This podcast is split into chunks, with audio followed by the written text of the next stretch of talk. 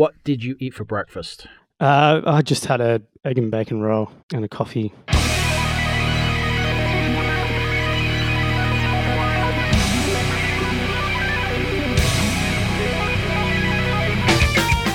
Welcome to Music on Your Own Terms, the podcast that aims to help musicians develop an entrepreneurial mindset through interviews, as well as discussing resources, concepts, successes, and more. Providing a platform to talk about negative emotions such as anxiety and depression in order to help overcome them in the context of music and reduce the social stigma. This is episode 121.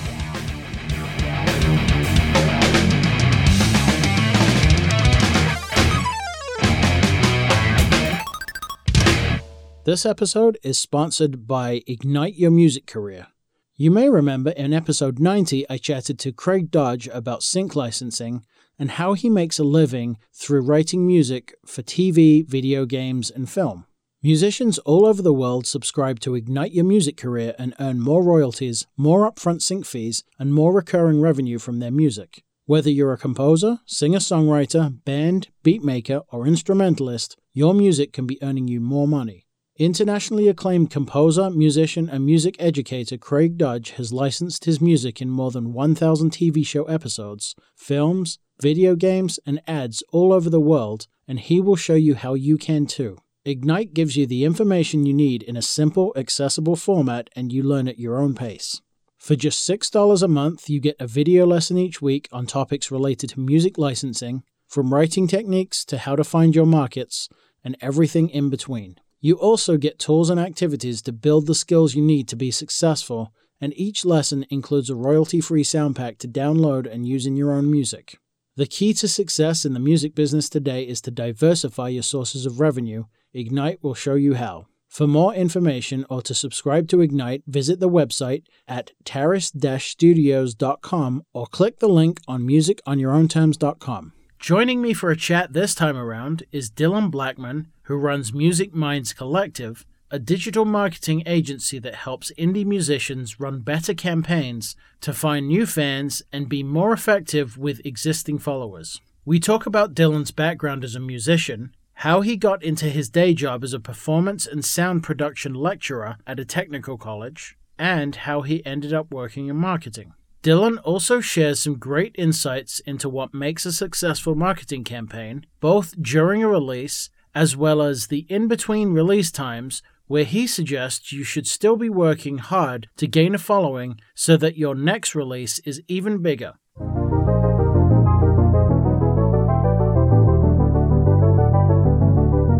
If you enjoy the podcast and want to show your support, I'd be really grateful if you would consider signing up for the mailing list to stay in the loop with everything going on with the show. Just head over to musiconyourownterms.com and click the link. While you're there, you can also visit the store and grab some merch, or just buy me a coffee and help out with the running costs of the show. Thanks for listening. Welcome to another episode of the podcast. Today I'm hanging out with Dylan Blackman from Music Minds Collective, all the way in the future tomorrow morning. So how you doing, man? I'm good, man. How are you? I'm very well, thank you. So yeah, let's let's get into it. If you wouldn't mind talking about what Music Minds Collective is and what you do. Yeah, totally. Our Music Minds Collective is a, a, a digital marketing agency that I run. Just a bit about me, though. Is like first and foremost, I'm a music educator. I teach music theory, songwriting, sound production um, at a uni- yeah, university here in Australia. So Music Minds Collective is kind of my side hustle, my side passion. Awesome.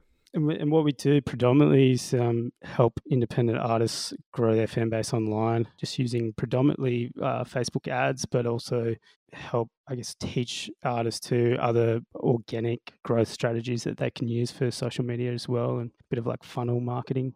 Fantastic. Your tagline I read, which I really like, is digital marketing that helps indie musicians become financially sustainable online, which obviously is a huge topic. I mean, we're still we're a year in from from the pandemic, so Totally. It's more important. That kind of thing's more important than ever. So fantastic. Let's dig into your past a little bit. So how did you get into music? I mean, you you you play guitar and bass. Is that correct? Yeah, correct. So I'm a musician myself. Awesome. Yeah, guitar, bass, my uh, prominent instruments. I got into playing guitar. I got given a guitar as a birthday present when I was younger and just fell in love with it really like Mm. something I was super passionate about I guess from a young age and as a dorky kid growing up it also became a bit of a, like a security blanket in a way I guess as well and a way Mhm. to express myself in just ways that words couldn't you know so I guess kind of how a lot of people get into music really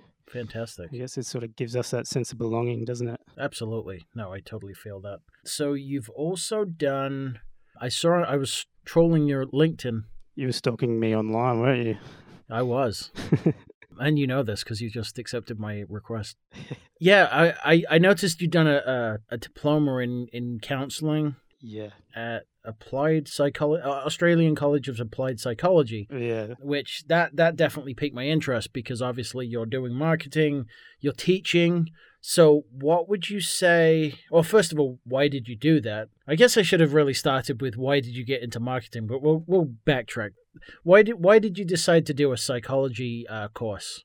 Yeah, uh, it's a bit of a, sideways turn, or looks like a sideways turn on the surface. I got into it because I moved down to Melbourne a few years ago and had a bit of a, I guess, a existential crisis, particularly, um, I- guess, sort of like an identity crisis with who I was as a musician and sort of what was my, I guess, purpose in life. Uh, I was questioning all of those things at the time, and it was because you know came from a, a small regional area uh, in New South Wales, moved down to Melbourne, sort of, I guess the, you could say, I guess it's like the unofficial music and coffee capital of Australia. Mm-hmm. So I was going out to gigs and just immersed um, and surrounded by such amazing musicians that I was just kind of like, what? What am I doing? It was a real fixed mindset kind of um, way of Mm. thinking about things. It's just where I was at at the time, though, and started questioning. I was like, well, oh man, should I? Who am I if I if I'm not a musician? And I'm never going to be as good as all these other musos and rah rah rah. And I was just thinking about other things. I guess I could study for a, for a career, and you know, psychology, counselling, and I guess behaviour change came across my radar, and and I was Mm. interested in it. So.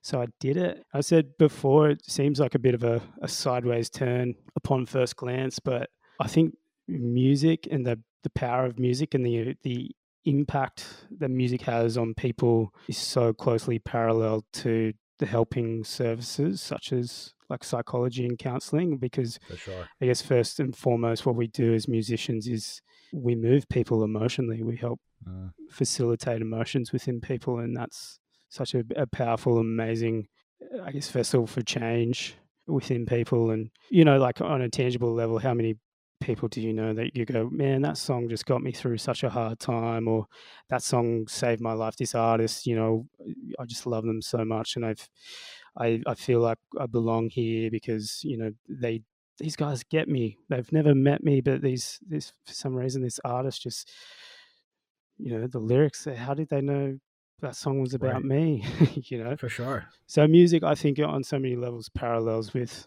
psychology and so yeah that's how i got into it That's awesome. After you've done that training, and what has that kind of lent itself, or what what has it taught you about marketing? well marketing i guess in its essence is is kind of it's persuasion it's Mm. um, there's so much psychology uh, that goes on within marketing but we, we i guess um, we have these connotations of the psychology within marketing as being sort of like sleazy Mm. but I don't think that's necessarily has to be that way. Fundamentally, you know, marketing is just just trying to persuade someone to take an action. So, so you're trying to create that change as well. So understanding human behavior, I guess, is a uh, it's just a, a must for marketing as well. Uh, marketing and psychology, like uh, I think they're quite interlinked. Definitely. Awesome. The next question it was just going to be, uh, you know, what have you what what has that taught you about actually working with the clients? Like, so so marketing is persuading people, and you know, uh, in some ways you're solving somebody's problem, so it's not sleazy in that respect. But uh, if you're working with bands and you're working with artists that are trying to, you know, become successful financially, like how how has that training kind of taught you to, I guess, massage them? Let's let's say. That's a really great question.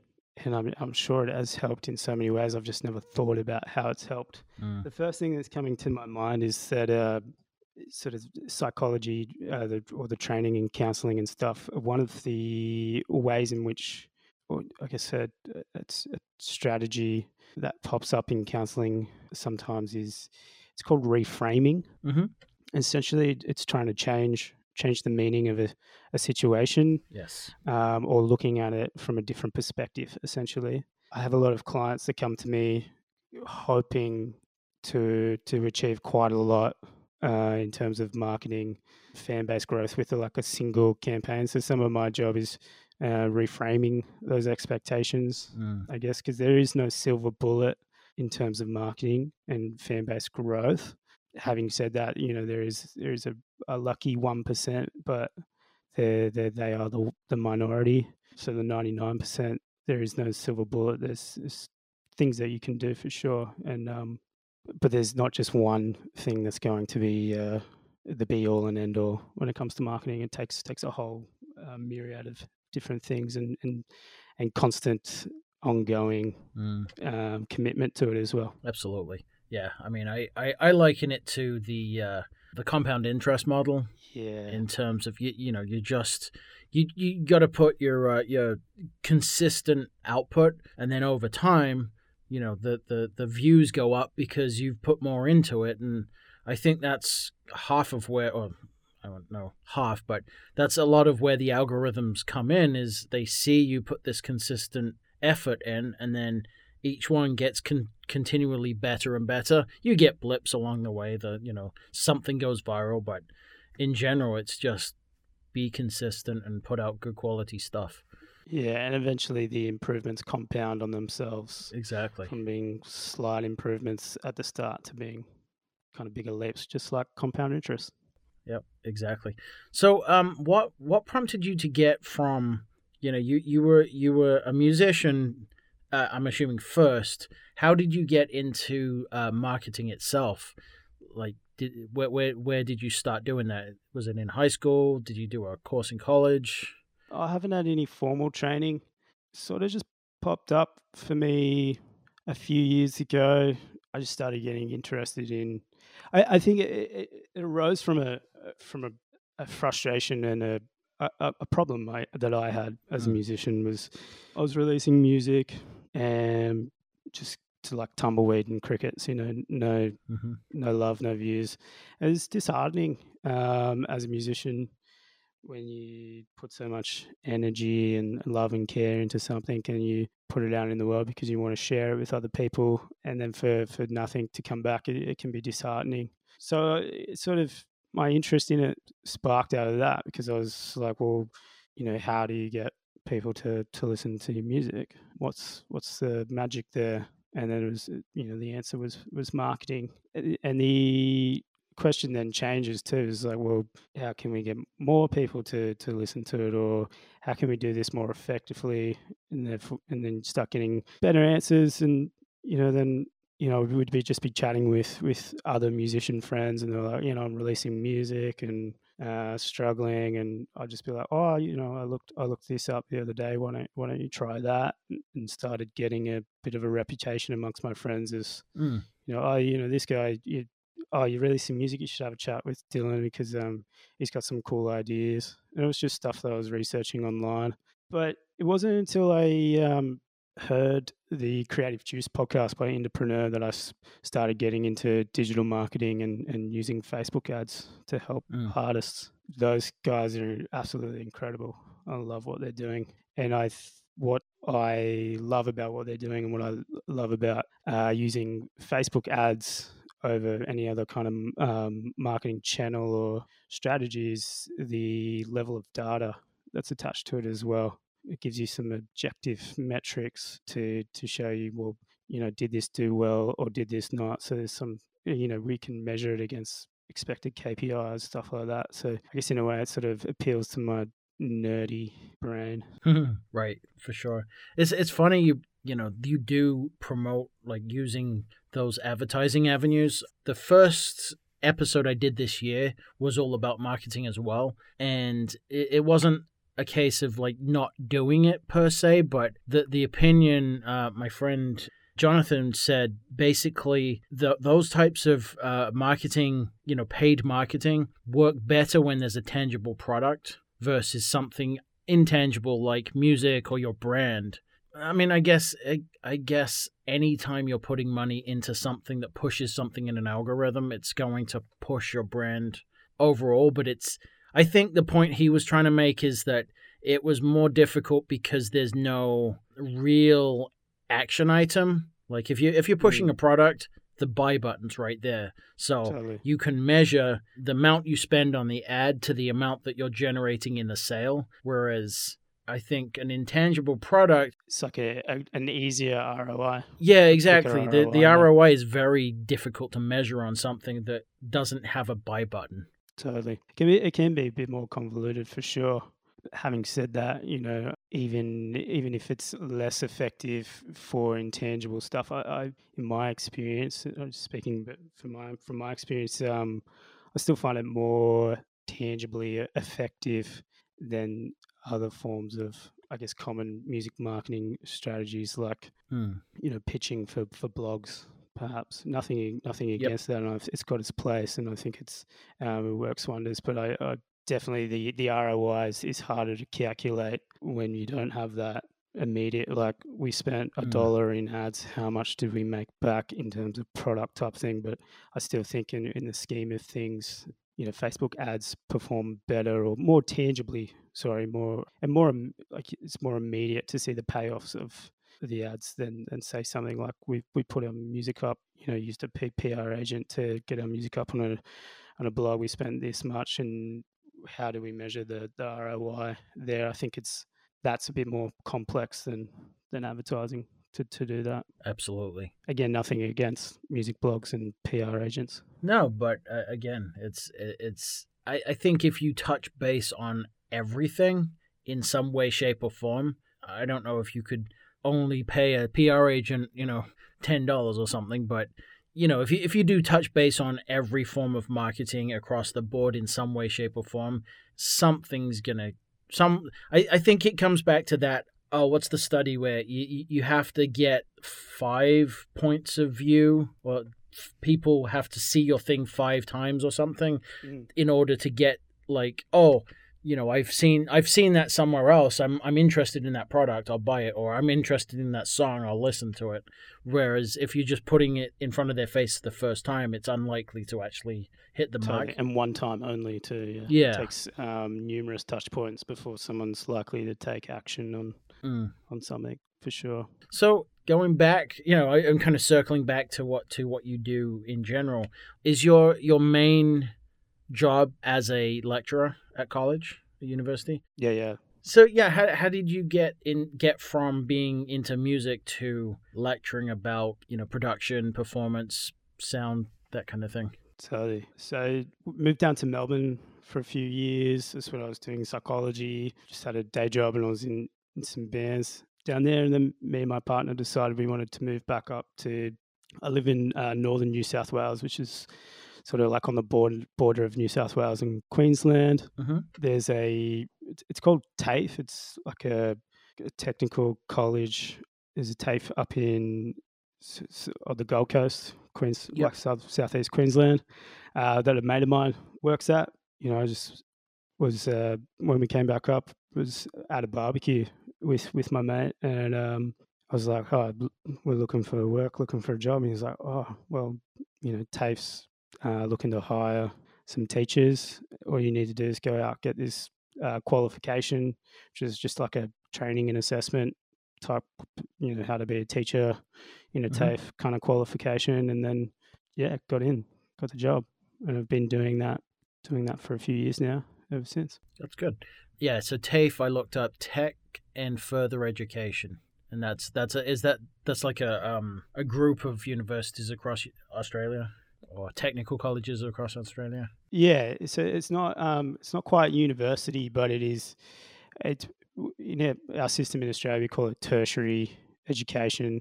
So you, you walk away with you know certificates or diploma say you know you finish high school you walk away with uh, you know equivalent of maybe certificate 2 or certificate 3 you can learn that or get those uh, qualifications and skills in in TAFE. TAFE predominantly sort of is more like trades based, or Yep. we have like nursing uh, as well, and like beauty, information technology. So so it's across a whole range of different skills and stuff.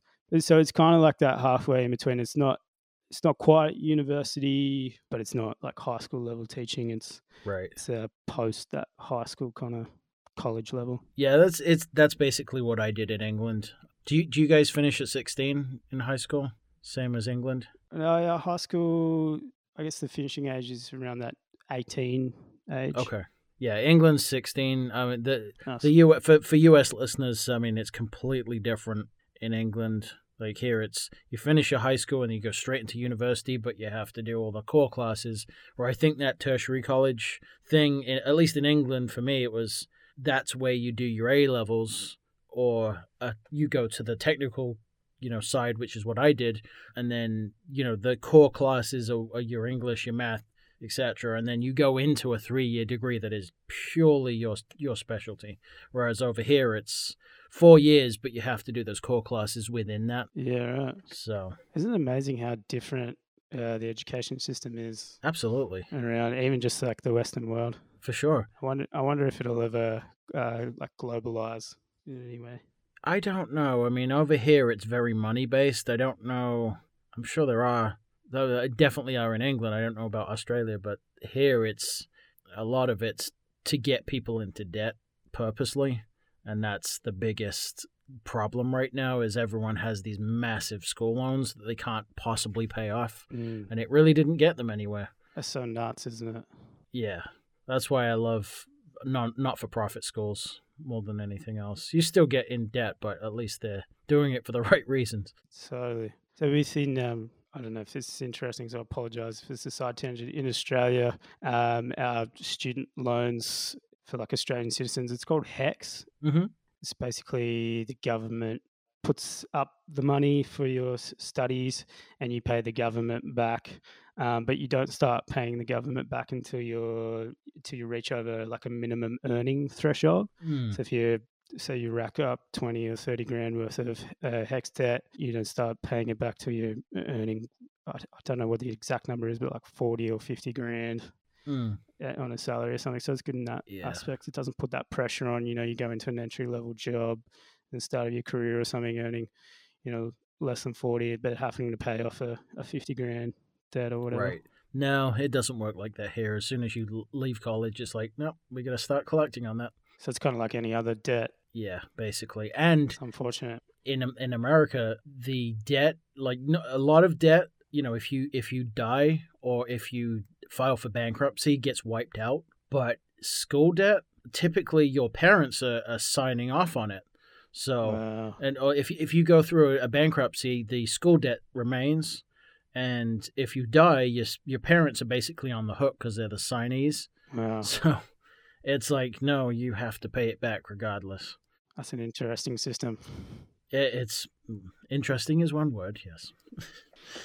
so, but anyway, let's see. I did want to look into um yeah, actually if we if we look into what Music Minds Collective because that's what we're here to talk about. Um could you talk uh, you know just go through the the different areas that you you touch on we we already talked about facebook and instagram advertising but you also do some stuff with release strategy email marketing so could we touch on that those subjects a little bit Totally. So, as I said before, I predominantly help artists um, by running Facebook ad campaigns for them, uh, but also uh, help or teach artists, I guess, um, how they can use organic social media strategies to increase their fan base on social media. Having said that, I like to think of social media marketing, I guess, as like a means to an end. Um, I think it's such a great way to to raise awareness, build a fan base online. But I think um, artists should be funneling fans off social media onto a communication platform Mm-hmm. uh, where where the artist has that control and ownership. So that's why there's a focus on the email as well. You know, and why why emails because you know email isn't subject to algorithm changes. Once someone gives you their contact, one they've put their hand up and said, "I want to, I want to hear from you. I want to have a relationship with you," because you know it's not like uh, artists are, you know, um, putting out uh, lead magnets or anything like that, saying you know get here's a PDF of the five ways to blah blah blah. All you need to do is give me your email address type thing. Like I, I really think when a fan gives you their email address, they're putting their hand up to a certain level of commitment. They're not throwing it away like we would with the other sort of ads that we see for in exchange for our email address. Mm-hmm. So I think in that sense, it's a good measure to gauge a fan's commitment level. And then, you know, email's not subject to, to algorithm changes. It's not a platform where one of the intentions of the platform is try to get you to pay to be able to communicate with with your fans every time which is you know that's facebook's business model so Yeah. um, their customers are advertisers and we're sort of secondary to that as consumers of social media which is it's totally fine. We, we put our hands up to be part of that and I, I appreciate social media in that aspect. I'm, I'm not resenting that at all. But i think in terms of marketing and for artists artist careers and developing a long career i think artists should be funneling fans off social media onto a communication platform that they, that they own or have control over. So so email.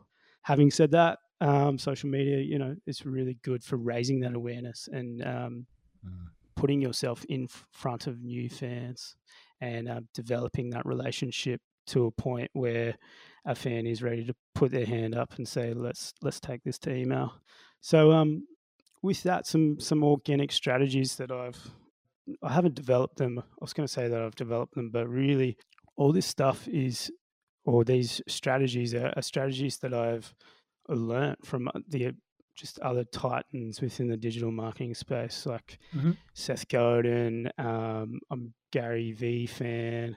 Gary V. Yep. Yeah, even people like Ari Herstand. There's so many. We, we're just here standing on the shoulders of giants, really. So I don't want to take any um, undue credit for anything. Entrepreneur as well. You know, these strategies are just things that I've collected over time from from these other people.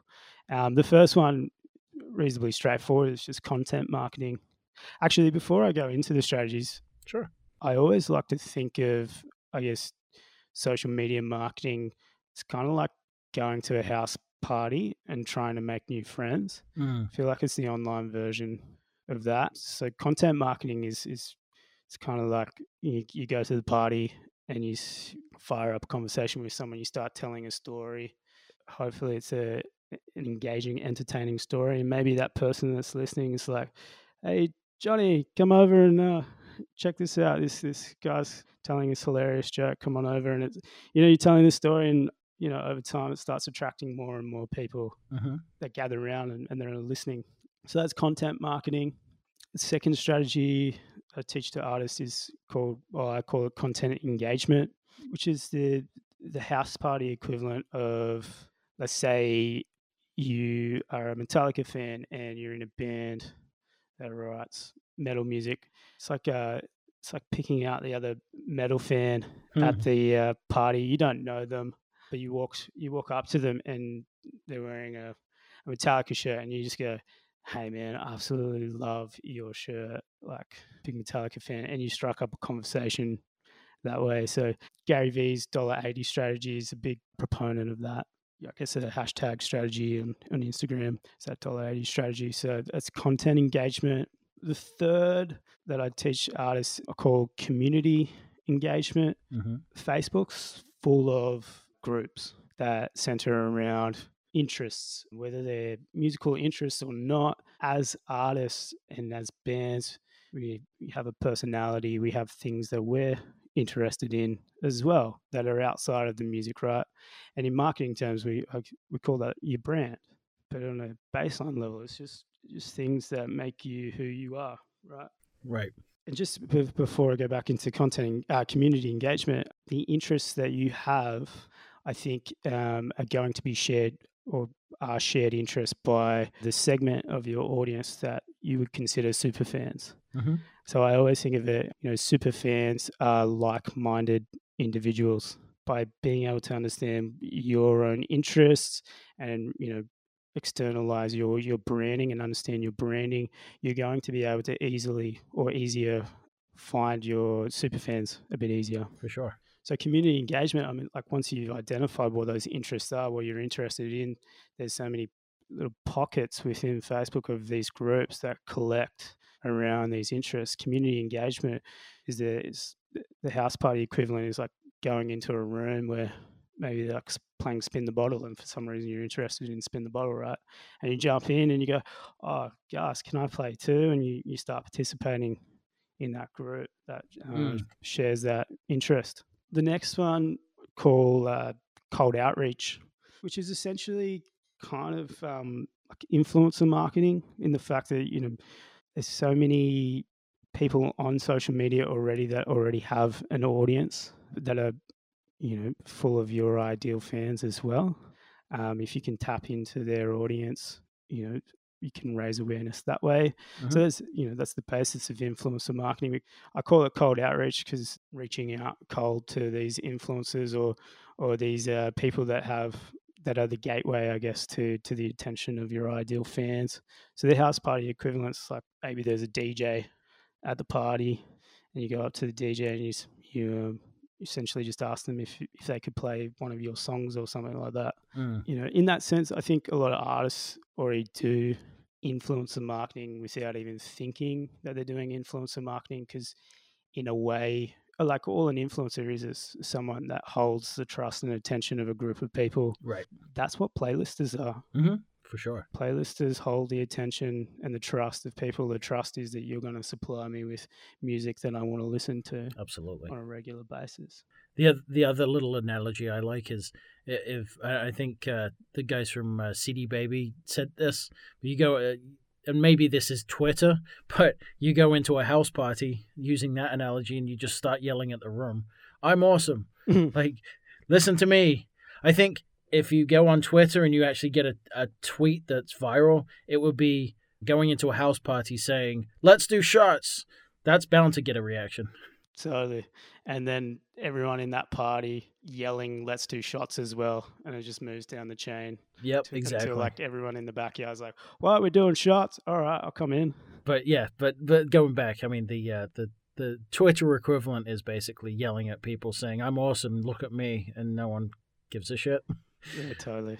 Yeah. That's awesome. So, what do you do about release strategy? It, how, I mean, how can you think about that? And, you know, what are some, you know, hot points to get a good release? Well, with artists that I work with, I, I try and even get them thinking pre-release. Right, mm-hmm. all of these things you can be doing whether you're in the middle of the release or don't have anything to release at all. You know, you should be continuously trying to find, uh, reach new fans and, and raise awareness for, for, for you and, and your music so that when you are releasing new music, you've you've got more of a fan base to release it to, and it's going to be easier in that sense. And I, it's one of my hopes is that you know into the future, independent artists and I, hopefully all artists stop just thinking about marketing in terms of release cycles. Mm. You know, we, we could, there's so much more that you can do in between releases as well. Marketing should be a, a continuous, ongoing thing, whether whether you've got a new song coming out or not. But that doesn't answer your question. So, in terms of release strategy, essentially what I do with an artist is I sit them down and and uh, work them through these four points, and then incorporate some some ads to try and supercharges as well. Mm. So we formulate a, a ongoing content marketing strategy that they can incorporate. I try and get artists to um, come up with a, a content marketing strategy that's going to be more than just a means to an end to actually release the music, something that can be enjoyable for them that becomes, you know, they, they do it for the sake of doing it rather than just to, to try and get content out for right for to promote their, their music. For example, an artist I worked with, we uh, came up with an idea that she she created a, a, a podcast herself, mm-hmm. um, and she, it's um it's a podcast all about songwriting, and she just interviews other songwriters, and that's become more of a a passion project in and of itself, rather than just a here's something I do to promote yeah my music. So that's that's awesome. So we strategize that teach artists, you know, I just go through all the, the organic stuff that I've been talking about. But the, I guess the first protocol is is for artists to figure out who their ideal fans are. Mm. So I have a worksheet on my website that you can. Sorry, cheeky little plug. Oh, go for it. About to happen. It's a free worksheet on my website. It's called the Minimum Viable Fan Base Worksheet, and essentially, it's it's uh, a worksheet that will help you figure out the demographic, geographic, and the psychographics of your ideal fan base. Mm. And the way it does that, like I said, your ideal fans, your super fans, are going to be like minded individuals.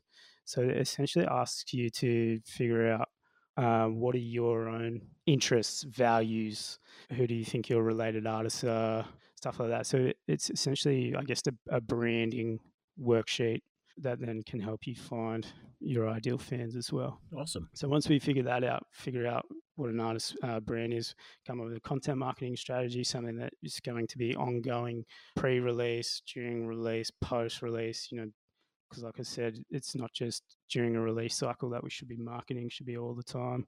I show them how to do content engagement, what hashtags that they should be looking for depending on what their branding is. Community engagement, I'll, I'll show them, you know, what they should be thinking about and doing to reach I guess infiltrate into those groups and become a part of the community there right. to help raise that awareness. And then we'll come up with some ideas of, of cold outreach, essentially a bit of DIY artist driven playlist pitching. So, what, what are some of the um, playlists that they should be reaching out to so they can do a bit of self pitching there for Spotify? Mm-mm. You know, YouTube influencers, so like vlogs that use background music, anything that relates to that, where there's an opportunity for the artist that's releasing their song to get that song heard on YouTube, I guess in the background of someone else's video. And then I guess on the cold outreaches as oh, as well, you know, if the artist wants to do any any blogs or anything like that, them knowing their their branding and who their ideal fan is will help them choose the best blogs and then self pitch from there. Awesome. And then the last thing with in terms of release strategy, just come up with some ideas depending on what uh, assets that they've got attached to their release, like a music video and whatnot, or what kind of content.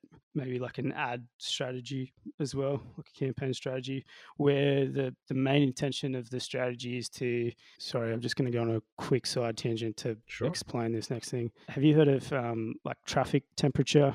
for for in for marketing terms like cold traffic, warm traffic, hot traffic. Um, let's assume no. Okay, okay. Cold traffic is people that haven't heard about you yet. They don't know who you are. Warm traffic are people that are interested. They're aware of you.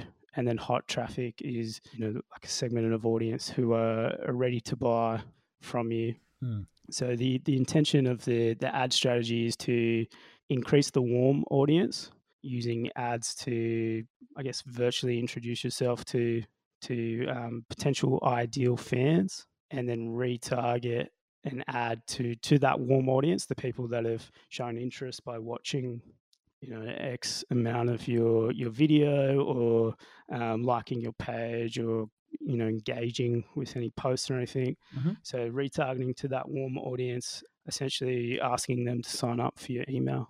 And then you know the, the ad's all about why would they want to sign up for your email what's in it for them and stuff like that. So the intention of the the ad strategy is essentially trying to get as many people onto an email list as possible. Mhm. so that's what i would do or what i have done sorry with release strategy for for artists Okay. Yeah, I had two two tangent questions. I will go with I'll go go with that one. Just just thinking out loud there. Do you have any really good resources for learning about things like the Facebook uh, Business Manager? Because that's super. I- I get in there and it's super convoluted and like I, it's It's getting so better. Like they've been, they have been tweaking it. I have noticed, but Mm. like every five minutes, every time like you try and run an ad, there's like a big warning sign. You didn't do this. It's like I can't even find what it's talking about. totally But and then it, every time you log it on seems there's like there's different. so many. Yeah, there's so many levels. There's so many connectors. Like, is there basically? I'm looking for a Facebook marketing for dummies. that's uh that would be a really good resource There would be. I, I don't I don't have one, and I the first thing that comes to my mind would would be sign up for Indepreneurs, uh, Indie Pro. membership. They have a whole bunch of trainings that go in depth, I guess, into the the Facebook uh, business manager, ads manager setup. But also, having said that, there's some there's some good stuff on YouTube that I've come across that I share with artists that are setting up their business manager for the mm. first time, and it's it's classic fa- Facebook to change things every uh, couple of minutes to, to the point where we've we've got a business suite now instead of business manager and ads manager. So that's different again. So I, I find myself sharing some videos with clients that come back and say, "Hang on, why does mine look different?" Again, it's because they're using you know business suite because it's updated for some people, not for others. It's it's always mm. changing. So that's why um, I usually just recommend some some YouTube videos or something because someone's uh, going through the latest updates or something, and it's right. changing too quickly. I think to sort of stay on top of it myself. Yeah, I mean they're not really not. I I understand. Well, they are. They're going after the people that use the most money. I think. I'm almost wondering why, you know, they're a big enough company where they could put out like a tutorial all the time and make it real like we at work we use monday.com and the videos are super helpful. They they they mm. show you exactly how it works. And it i think i mean maybe the thing with behind facebook i mean this is a bit of a you know what's the word i'm looking for? You know conspiracy theory type but maybe the fact that it's too convoluted means oh you're just pushing more money into it to make it work. Whereas if they made it super easy to to understand you know the the revenue would go down because you're actually targeting the people you want and you're not spending as much on the superfluous likes and and follows. Mm. conspiracy theory i guess. But yeah totally. Yeah so the second the second thing i was going to ask you and this is completely off base and you, you know maybe down a rabbit hole that that won't even work as a conversation but like as i said we at work we use uh, monday.com so i'm just wondering if you found any bands needing to use CRMs and if there's any benefit to a CRM for a band that's maybe you can get some interaction inside the CRM for email or whether it's more for some a, a band that's like a bigger business. So that is a good question. In my current experience, I haven't come across you know anything that a, a CRM does in terms of what I cover with artists that I haven't been able to achieve with them using something like tags or I guess list mm. segmentation mm. within an email marketing platform. So in that sense, you know, I think list segmentation and staying on top of things like being able to follow up regularly with your fan base and stuff is important. So you know, like uh, in that sense, a, CRM is is relevant, you know, and I guess mm. the the whole purpose of a CRM is to maintain that customer relationship, right? And we should be as artists maintaining and continuously nurturing the relationship that we have with fans. So whatever tool makes that sustainable is going to be a good tool. But for me personally, I haven't yet come across the need for anything that ha- I haven't been able to achieve in, in email marketing. Mm. What What is your email marketing program of choice? I am embarrassed to say that I use Mailchimp. Ah, I use Mailchimp. And the, the, uh, the reason I say I'm embarrassed to, to say that I use it is because I know or I listen to so many other people rave about you know other benefits of other email marketing platforms that I go, yeah, that's cool. I do like that. I should make the switch, or oh, what am I doing? You know, like this this other one sounds so much better than Mailchimp, but I'm sort of s- stuck in the uh, resistance to change because I know I just I know how to use Mailchimp and haven't made the switch. Well, that's the thing. I mean, I think I think a lot of times they they these other platforms may have, you know, the shiny button or, or whatever, and maybe it is a better, you know, system. But the fact that you already know one program inside and out just means maybe you, if you switch, you're going to be less effective, at least for the first series, uh, you know, maybe six months where you're actually learning all the quirks of that software. So honestly, maybe it's a good thing that you stay with what you know mm. from that perspective. Better the evil that you know than the evil that you don't. Right. Like you, you're you're getting to grips with the quirks, and you know that that's that's where you you you uh you excel. So yeah, nice. I like that. There's there's always a better mousetrap. is my point. That's true. You know, but a mousetrap's still a mousetrap. It still catches a mouse. So Yeah, Yeah. that's true. Very true. So let's move it on to the uh, the section of my podcast that I like to dub the quickfire. Uh, sorry, the non-quickfire question round. What major negative experience have you overcome, and what did that teach you In terms of marketing or in general? in terms of anything that pops to mind? Oh man, that's such a great big question. Mm-hmm. How long do we have?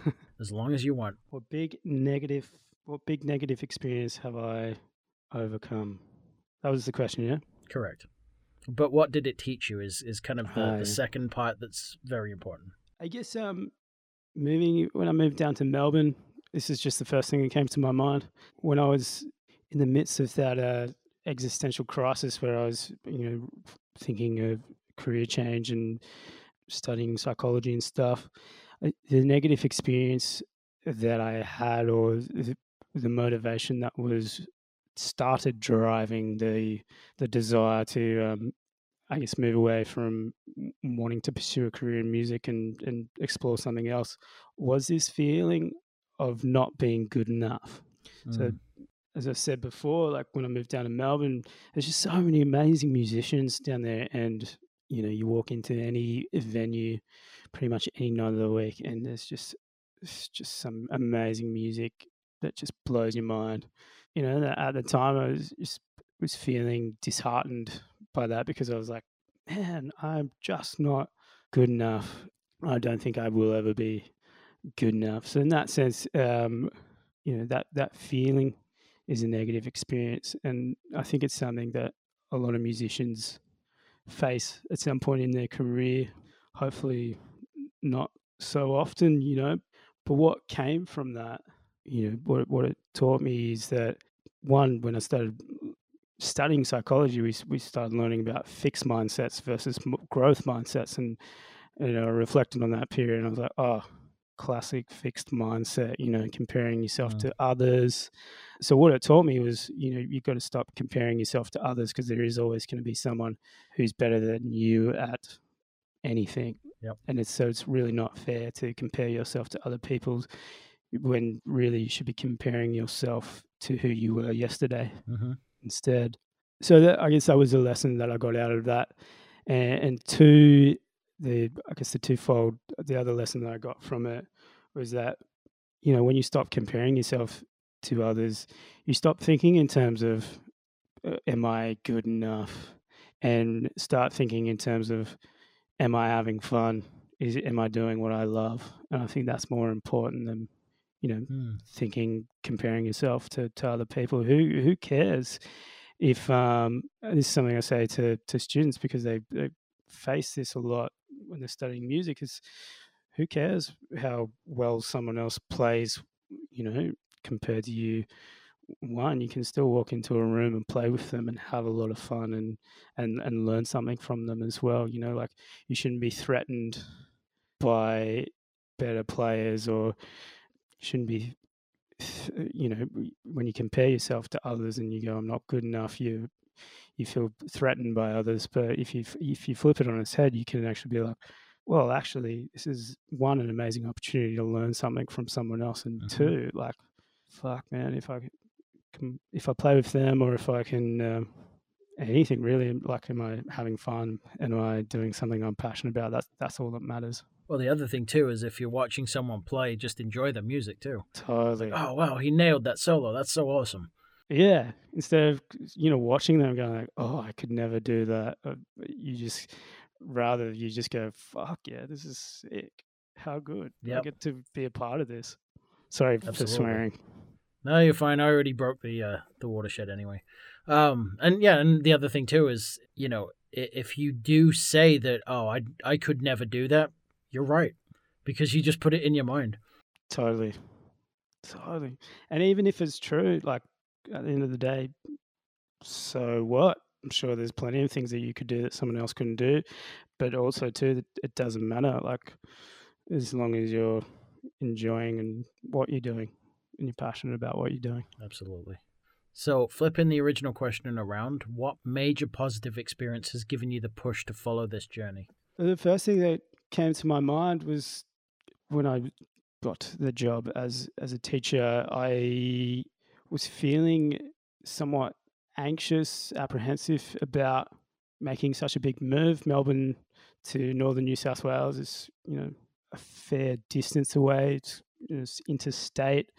Um, even though I had friends up here and stuff, it was still feeling like a big shift. Mm. And I was, you know, concerned and anxious, like what am I going to do for work, for starters, and not only that, just big change was feeling scary.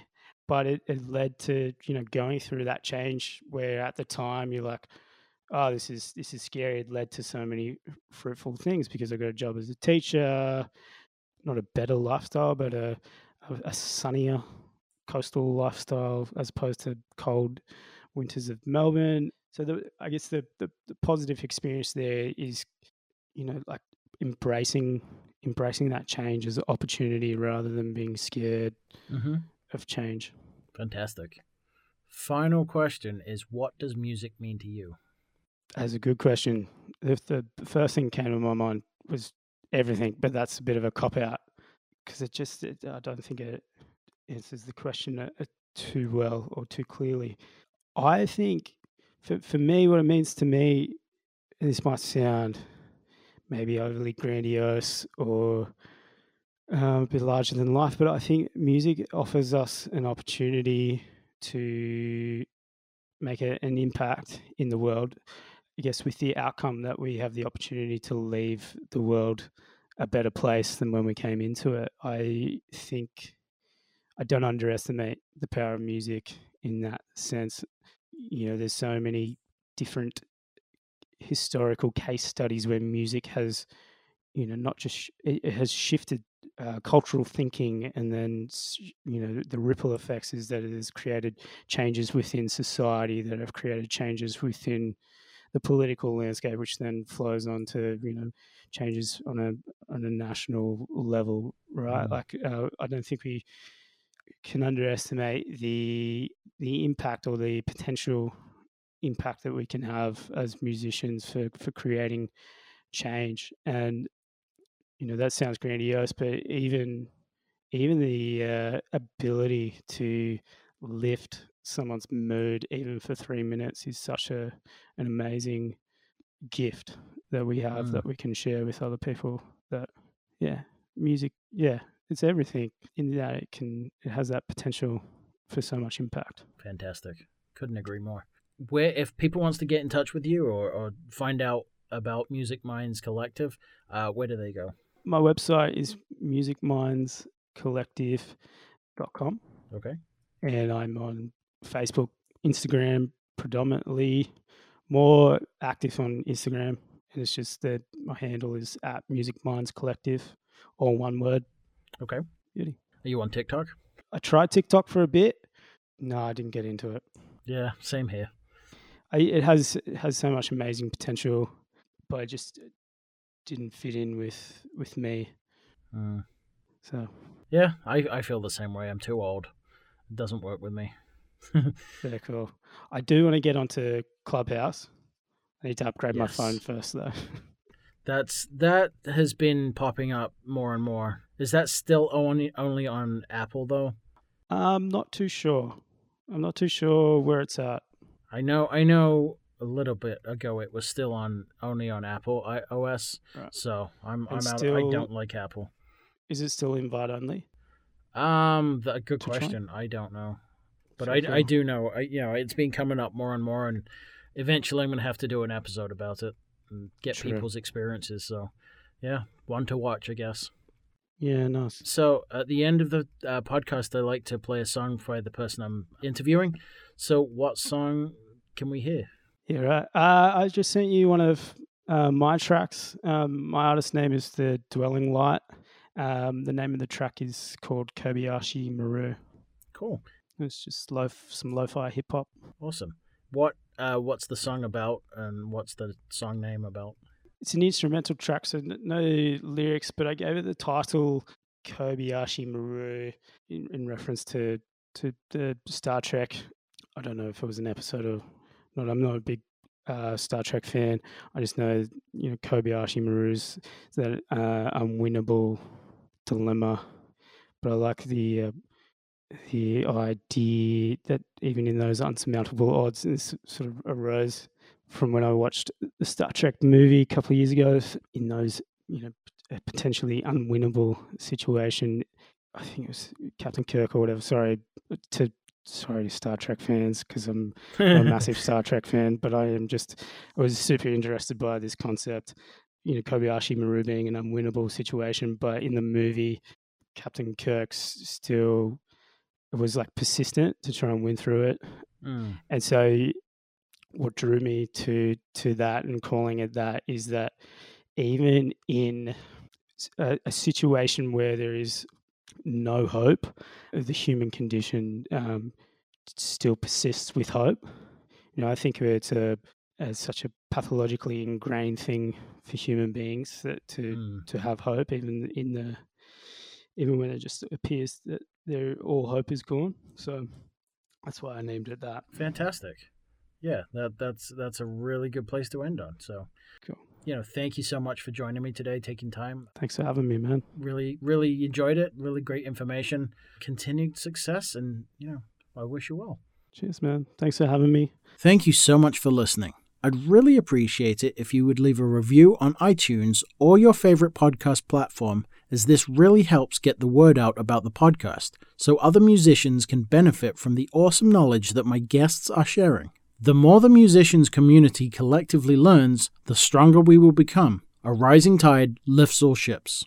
This episode is sponsored by the Skinny Armadillo Printing Company in Fort Worth, Texas, offering a full range of apparel decoration and promotional items such as screen printing, embroidery, laser engraving, and much more. The Skinny Armadillo is now offering a merch fulfillment service including on demand printing and a custom built web store so you can concentrate on your music and running your business as a musician.